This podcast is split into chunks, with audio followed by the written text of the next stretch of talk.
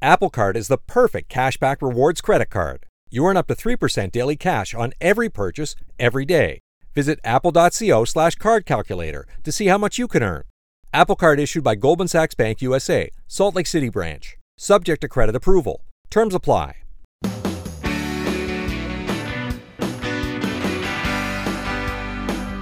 It's great to have you here on the Clark Howard Show, where it's about you and your wallet. I want you to learn ideas to me so you can keep more of what you make. Clark dot com is our main website. Clark Deals dot com, where you go to save money. And speaking of which, coming up in a few minutes, I've got a, instead of a Clark Rage, I have a sizzling deal. And later yet, I'm going to talk about what's going on with personal care products, products you buy for your home, paper goods. The prices are, in a classic riddle, going up and down at the same time. I'm going to tell you how to get the down and avoid the up later. I want to talk right now about something that is really frustrating to me. Our political leaders in Washington, call them leaders as a joke, they're so out of touch with ordinary, everyday Americans. And there's no better example of that then we had the worst data breach in the history of the modern era last year with Equifax. The personal information, deep personal information of nearly two-thirds of American adults with credit files were exposed. And I'm talking deep. And so a criminal with the information is in a position to create any kind of havoc by using your identity they wish, not right now, not next week, not next month, not next year, for the rest of your life. Now, you would think when something this egregious has happened because of Equifax's negligence, gross negligence, that our representatives, that's right, it's called the U S House of Representatives, would be scrambling to do something about providing a layer of protection for you and me. But if you thought that they actually cared, you were mistaken. They've done nothing. So it's been left to people closer to you and me, our representatives in state governments all around America, are proposing bills that are percolating and moving through state legislatures that will give you added rights in dealing with the Equifax fallout. The most common thing happening in various state legislatures is something that is way overdue, and that is an elimination of fees for doing credit freezes and credit thaws. If you are not aware, the most effective tool you have in dealing with the Equifax complete wholesale failure to protect the deep data files they have on us is that a criminal will take that information and apply for credit as if they are you and me, among other things they might do. Credit freeze is a simple process that provides you not perfect protection, but the best there's been of your personal information, and puts your credit in the deep freeze where a criminal, even with all the information on you, is prevented from obtaining new credit as if they're you. But to add salt to the wounds, in most states, you and I have to pay in order to freeze our credit. And that's what various state legislatures are in the process of pushing through their systems. But in the height of incredible arrogance, the lobbying organization that represents Equifax, TransUnion, and Experian is pulling out all the stops in a cynical move to stop in their tracks each of these state initiatives. If you have a story to tell about this, to your state representative, your member of your state assembly, your state senator. I would love it if you would call him or her and advocate for eliminating the junk fees that you and I face trying to protect our own identities.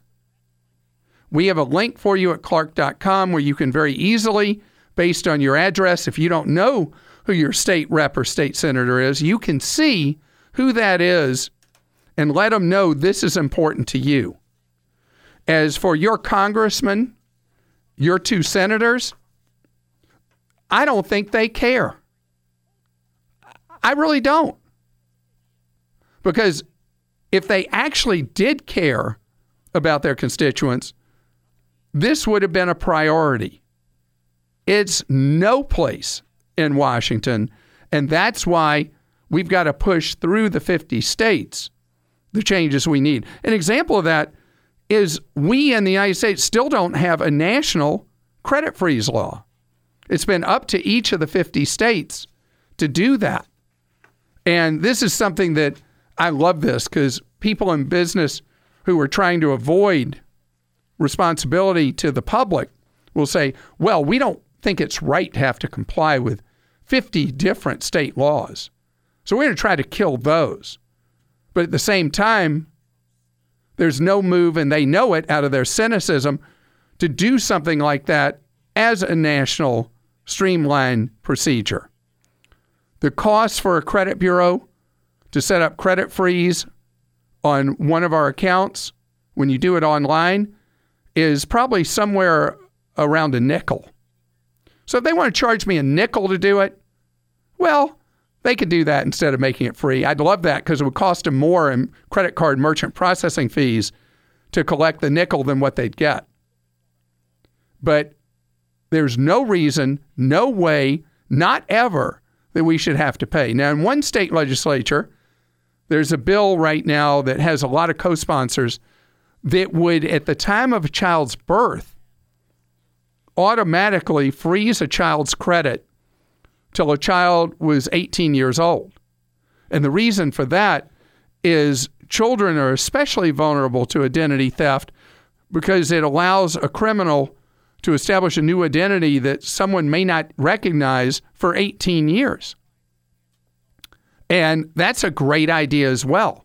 Right now, the credit bureaus in the states where child credit freeze is legal make it very difficult administratively for you to proceed on credit freeze. Now, let me talk to you for a second about your situation. If you're a regular listener to me, you've heard me talk about credit freeze over the years, and especially since Equifax's gross negligence. So you may have heard me talk about it, but you may not have done anything about it. Please, even though you're going to have to pay in most states, go ahead and take the steps to freeze your credit to avoid the incredible hassle you have protecting your own name after the fact. If you go to Clark dot com slash Equifax, you'll see step-by-step how to do the freeze and how to proceed forward with credit and your identity from that point. Alex is with us on the Clark Howard Show. Hi, Alex. Uh, hello. How's it going, Alex? Oh, I'm doing pretty well. How about yourself? Wonderful, thank you. Alex, you are an ambitious sort with how you handle money. Would you I, say that's true? Um, I wouldn't think so. I think it's just more of the environment I was raised in. So you were raised to be very careful with borrowing money. Is that true? Uh, yeah, making sure you don't overspend what you actually have. I was brought up, like, if you get a credit card, that you have the money in your account already um, before you just charge it to the card so you can pay it off immediately. Well, I love that because it helps you establish rock-solid credit, and at the same time, you're using credit as a payment system instead of using it as a tool to borrow at very high interest rates. Good for you. So what are you thinking about doing now? Basically, I just purchased a home, and I am doing relatively well after getting out of college, and I was wanting to know, should I start taking some of that extra money that I would, I guess, I guess I'm trying to decide whether or not that extra money that I have, if I should start investing it and saving until I can just pay that the, the house principal off in full, or if I should just every month just pay on top of the principal. How old are you, Alex, that you're thinking um, this way already? Uh, I'm twenty-six. All right, this is fantastic. So at twenty-six, I'm not that concerned about you worrying about paying off the mortgage or prepaying it. What mortgage interest rate do you have? Um, I believe it's like four point two five or maybe four point five. Right, and that's fixed for the life of the loan? Yes. All right, and what are you doing to save for retirement at twenty-six years old? Um, currently, um, in regards to savings, I just have enough for six months' expenses in my bank account, and then I'm only doing the four oh one k and six percent uh, company match that my company offers. All right. Uh, way before you would prepay any on that mortgage, I'd like you to put a monthly deposit instead into a Roth I R A. Okay. At twenty-six, that gives you a forty-year window for that money to double over and over again, probably at least four turns of doubling the money that you would put into a Roth. The wonderful thing with the Roth, the money uh, grows tax-free and then you spend it tax-free. So that's a fantastic advantage. And how much extra were you thinking of paying towards your mortgage each month if you did that route? I was thinking around three hundred maybe. Oh my goodness. Could... You'd be perfect for doing a Roth. That would be the thing to do. When you have one thousand dollars, I want you to pop open a Roth I R A, and then each month after that, just set it up for an automatic deposit into that Roth of that three hundred dollars. That would be a much more efficient use of surplus cash than prepaying on, uh, by historical standards, an extremely low interest rate mortgage. And if you go to my investment guide at Clark dot com, you'll see all the pieces in place about how to build that Roth, companies you might choose, the right investment choice to put in that Roth, and you're going to be in incredible shape because you have the right mental attitude about money, you're living on less than what you make, and the maturity you show with wanting to pay down debt is so extraordinary. But in this case, use those instincts you have to live on less than what you make to build more money for when you're not making money anymore and you want to bag, work, and retire. Apple Card is the perfect cashback rewards credit card. You earn up to three percent daily cash on every purchase every day. That's three percent on your favorite products at Apple, two percent on all other Apple Card with Apple Pay purchases, and one percent on anything you buy with your titanium Apple Card or virtual card number. Visit apple.co slash card calculator to see how much you can earn. Apple Card issued by Goldman Sachs Bank U S A, Salt Lake City branch, subject to credit approval. Terms apply. Normally, you would be hearing right now a Clark-rageous moment, but today it's time for a sizzling deal.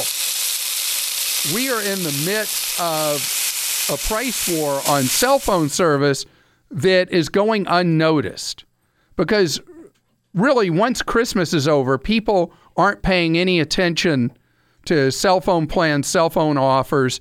But right now, right underneath our, our no- noses, there is a price war going on on the discount brands of the four majors, Verizon, T-Mobile, Sprint, and A T and T. Now, the most aggressive with this has been T-Mobile's discount brand, MetroPCS, that is offering a deal right now that two people can have unlimited everything for a total of eighty dollars a month, all junk fees included. Three people, ninety dollars a month total, all fees included. Four people, one hundred dollars a month, all fees included. For unlimited data, unlimited text, unlimited talk, blah, blah, blah, blah, blah. Boost, which is the discount brand of Sprint, is offering the four lines for a hundred bucks. Cricket, which is the discount brand of A T and T, is offering four lines for a hundred a month with a big asterisk. In order to do the four lines for a hundred a month with Cricket, with the unlimited data, unlimited talk, unlimited text, blah, blah, blah, Cricket gives you a slower data performance. They purposely dumb down the speed that the data operates. So it could be frustrating having the slower speeds. So the system will run faster. It's just if you go on the Cricket thing, it is slower. Verizon has responded with a plan at ninety-five dollars a month for a family of four. But on the Verizon offer, which is through their discount brand Total Wireless dot com, which you can see at Walmart stores, four people pay ninety-five dollars a month, but it is not unlimited data. It's twenty-five gigs shared among four people, which would work for most families, but it's certainly not unlimited. Three people pay eighty dollars, two people pay fifty-seven dollars. What a weird number. But the data you get declines, so three people would share twenty gigs, two people would share fifteen. So it all depends on how much data you're using right now, but the point is you can stay on whichever network of the four majors you're comfortable with, and you just move from their uh, traditional flagship brand, Verizon, T-Mobile, Sprint, A T and T, to each of their discount brands, and all you do is save money. And it's completely the same service, except in the case of A T and T with the Cricket, where they dumb it down. So choice is yours. If you're paying a lot more than that, think about you're multiplying what you're paying extra per month times twelve. Think how much money you can save per year. A lot of families will save nearly one thousand dollars a year going to these plans versus what you're on now. First, the bad news. S A P Business A I won't help you generate cubist versions of your family's holiday photos, but it will help you understand which supplier is best to help you roll out your plant-based packaging in Southeast Asia, identify the training your junior project manager needs to rise up the ranks, and automate repetitive tasks while you focus on big innovations, so you can be ready for the next opportunity. Revolutionary technology, real-world results. That's S A P Business A I.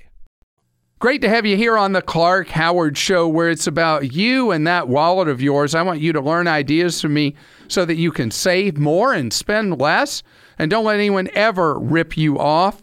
Clark dot com is our main website. And you can follow me at facebook.com slash Clark Howard. I want to talk about something that's one of the great paradoxes of shopping right now, is that prices of things are going up and down at the same time in so many retail categories. As an example, you think about uh, what used to be called health and beauty as a category of both manufacturing and retail, or paper goods like toilet paper, paper towels. Um, Kleenex is the the brand name that people say is like a generic. So we call those facial tissues would be the generic way to say it. And so in these categories like razors, I mean, anything that involves a personal care item, health and beauty aid, um, paper goods, trash bags, anything like that, I want you to look at this. If you go into a retail store, look at the brand names. The big thing in the brand names right now is so far beyond the old slogan of new and improved.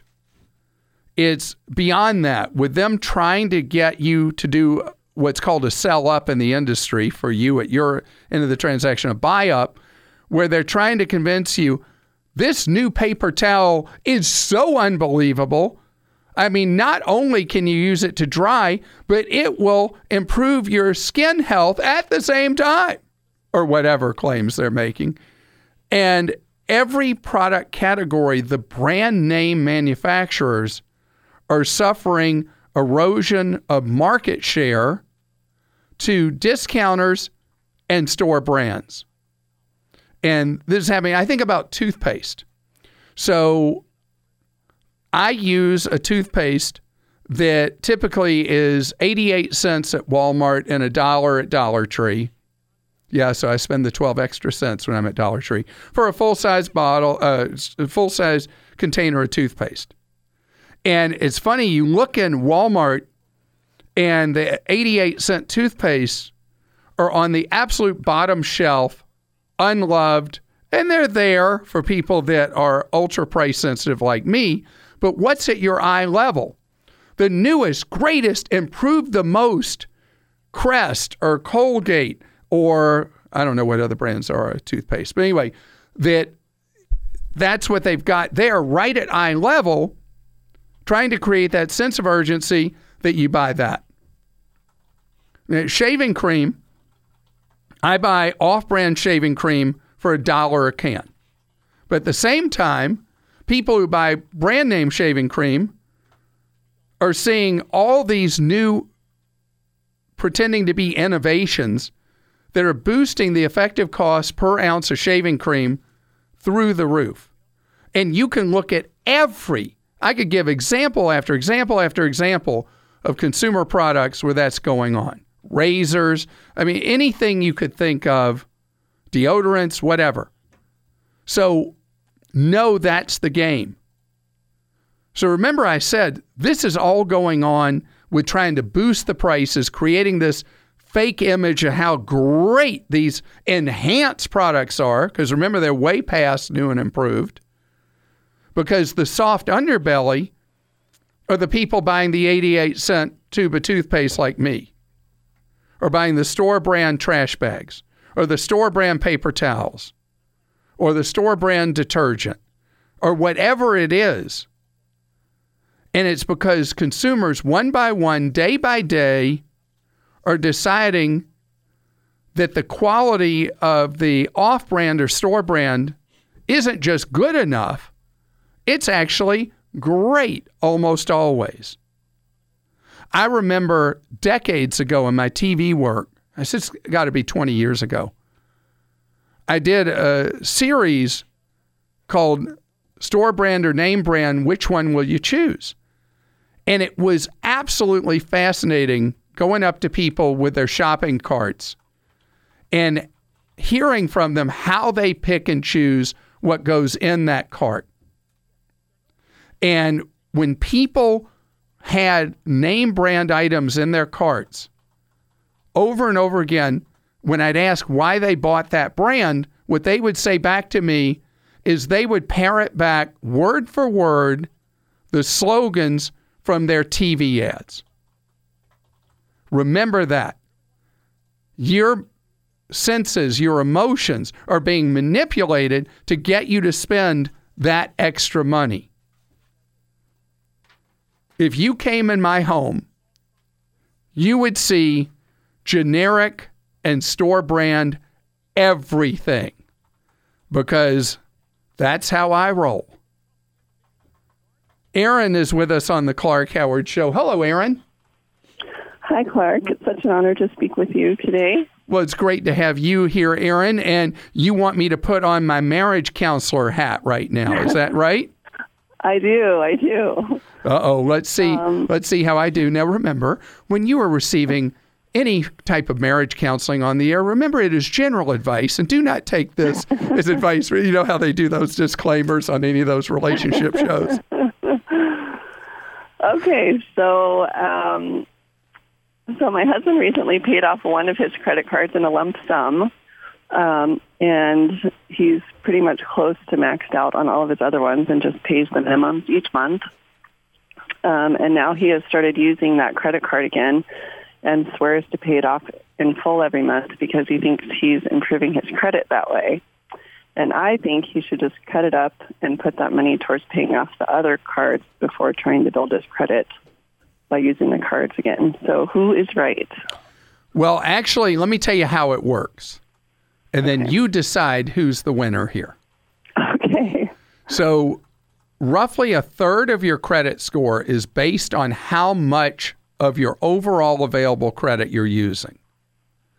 So mm-hmm. if someone has a multiple credit cards, let's say, and you take all the credit limits on all those and add them up, and then you figure out how much of the available credit is in use right now, if that ratio is more than thirty percent, your credit score goes down. If it's more than fifty percent, it goes significantly down.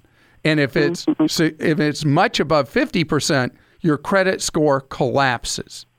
So it's not as important how your husband is using the credit cards. Does he use this one or that one or the other one? The more important thing is how much overall of his available credit he's using. And when you tell me he's maxed out or nearly maxed out on a bunch of credit cards, that mm-hmm. destroys his score, destroys yep. it. So on that score, you are completely right. On the path he needs to be on, he needs to be about reducing the amount of his overall available credit he's using. And if he's got a bunch of credit cards maxed out, oh, he's not going to like what I'm about to say. You'll like what I'm about to say, and you'll say, Clark said. Yes, I will. But the thing is, he needs to stop using credit cards at all for purchasing anything at this point mm-hmm. and go cash only. And his goal needs to be to reduce the outstanding balances on the cards he has. And that's what will get him back to a healthy score. I don't want him closing any accounts, though, because I think you mentioned right. closing one of the accounts. You don't want to close no. accounts because that would be harmful to that whole ratio thing I talked about. I just think he should. Previously, I had him cut up all of his credit cards, which made him stop using them. But then when they would renew and they'd send you out a new one, he would get it in the mail, and then he had a, a fresh one to be using again, so... I just think you should cut them up and ignore them. All right. So like, I don't want you to be the bad guy here and be the messenger because, you know, people shoot the messenger. I want mm-hmm. you to have your husband call in and me tell him straight straight up he's got to stop using credit cards the way he does. And I like your idea of getting him to cut them all up, but leave them open. Mm-hmm. And that would be a great path because he's got to break the habit. He's got to break the pattern. Or he's just chasing his tail financially, and he never gets to a point where he can improve how he handles money and improve his credit score. Phil is with us on the Clark Howard Show. Hello, Phil. Hi, Clark. An honor to speak to you, sir. Well, great to have you here. Okay, I got to tell you, Phil, I love your question, and I only get asked your question about once every two years. I'm very glad to hear that. That was actually going to be my first question. I, I try to pride myself on being a regular listener, and I have not heard you talk too much about this one. So I uh, I wanted to get your thoughts on the uh, on the difference between uh, select term and return of premium uh, term insurance. So return of premium insurance is a really unusual thing. You buy a life insurance policy for a set number of years, usually thirty. Is thirty the years you're looking at on a return of premium? That's exactly right. And so with a return of premium term policy, the way it plays is that you pay roughly thirty percent more in premiums each month or each year, with the idea being that if you live all thirty years and never let the policy lapse over the thirty years, the insurer returns all your premiums to you, and you get uh, what I think is a tax-free return. I, I shouldn't say that for certain, but an embedded rate of return usually of about six percent on your money, much better than you could usually earn otherwise. And what the right. insurers are counting on is not that you're going to die in the thirty years. That could happen, but that's not how they're hoping to get out of having to return the premiums. But that most people will not keep a policy in place for the whole thirty years and then they've gotten thirty percent extra premium each year, all through the years, that they just pocket. Right. So if somebody feels as though they're confident that they can sustain the length of the contract, you you believe that that would be a viable path to take? Yes. This is a circumstance where if you have obsessive compulsive disorder, this mm-hmm. is perfect for you, because you're able Good. to turn that disorder into an economic benefit. Excellent. Thank, but, thank, thank you for that but information. Wait a second. I really make do appreciate su- it. Make sure, make sure that you are buying from a company that is rated A plus or A plus plus by A M Best. Okay. And okay. according to producer Joel, who checked up on me, the return of the money would be tax-free, because it's a refund of money you paid in over the years. Even better. Icing on the cake. How about that? And I want to hear from you in thirty years, Phil, while I'm in my urn somewhere, that you actually did make it through all thirty years of that. Was that too negative to say I'm going to be in my urn? I'm going to have to find a free urn somewhere. Bobby is with us on the Clark Howard Show. Hi, Bobby. Hi, how are you? Great, thank you, Bobby. You got a question for me trying to put Costco and Sam's Club head-to-head. Uh, yes. Um, I live in a small town, and I need some hearing help. Um, and I wanted your opinion because I value it. Um, we, I'm going to have to travel, uh, and there's towns, smaller, smaller towns close to where I live where I can go for the hearing test and the hearing aid, but I want to know what your opinion is, uh, a private office as compared to maybe a larger um, store or whatever. So um, there's radical change going on right now in the hearing aid industry because of a new law that is phasing in over the next couple of years. The cost of hearing aids in the United States is finally going to move to world prices, which are generally ten percent of what we've been paying in the United States. Wow.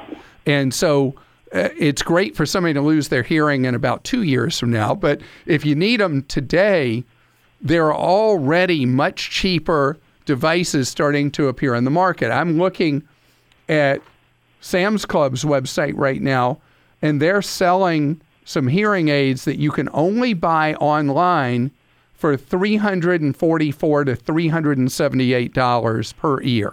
Mm-hmm. And that's so cheap compared to where hearing aids were. Uh, we are going to get to a point in the United States where hearing aids will be just a routine purchase item that will start at about two hundred dollars an ear. But what Sam's Club has done is already a big move in that direction.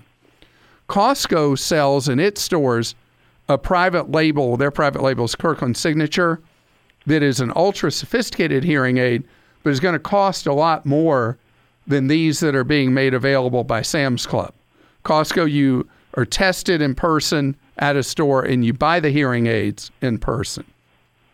So if you've never worn a hearing aid before, you're not sure you're going to hang with it, uh, you might consider one of the ones you can get from Sam's Club.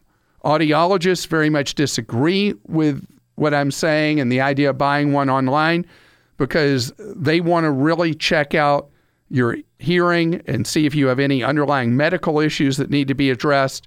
But the plain fact is that most people faced with spending uh, six thousand dollars on a pair of hearing aids do nothing, and the much lower prices are changing the market. It's time for Ask Clark. That's where you post a question for me at Clark dot com. Producer Joel asks it for you. Joel, what you got? Yeah, Clark, Maureen wants to know. She says, I understand that you should have ten times your annual salary by age sixty-seven for retirement. Does this include the value of your home? And is this recommendation per couple or per person? All right. Now, that is a fantastic question. The most common answer, actually, is that you need twenty-five times your annual income saved by the time you would retire. And the idea of that is whatever age you'd retire, if you hit twenty-five times your income, that you could uh, potentially never run out of money if you live on four percent of what you saved. and then you'd be able to deal with inflation over the years and all that. So that's to create a complete comfort zone. The ten times is considered to be part of a puzzle where you mentioned age sixty-seven, you're getting your regular Social Security check at that time. You would have money to draw on from the money you saved. Um, you may have little pensions from prior jobs.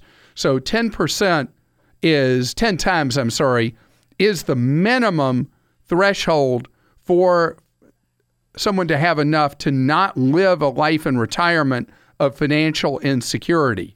But if you want to go for the whole shooting match, it's twenty-five times. You're listening to The Clark Howard Show. If you've enjoyed listening to this podcast of our show, I'd love it if you'd subscribe. Whatever your favorite podcast app is, we're pretty much there. And whether you love what you hear from me or hate it, take time to write a review. It's how we all learn from each other, is from those reviews.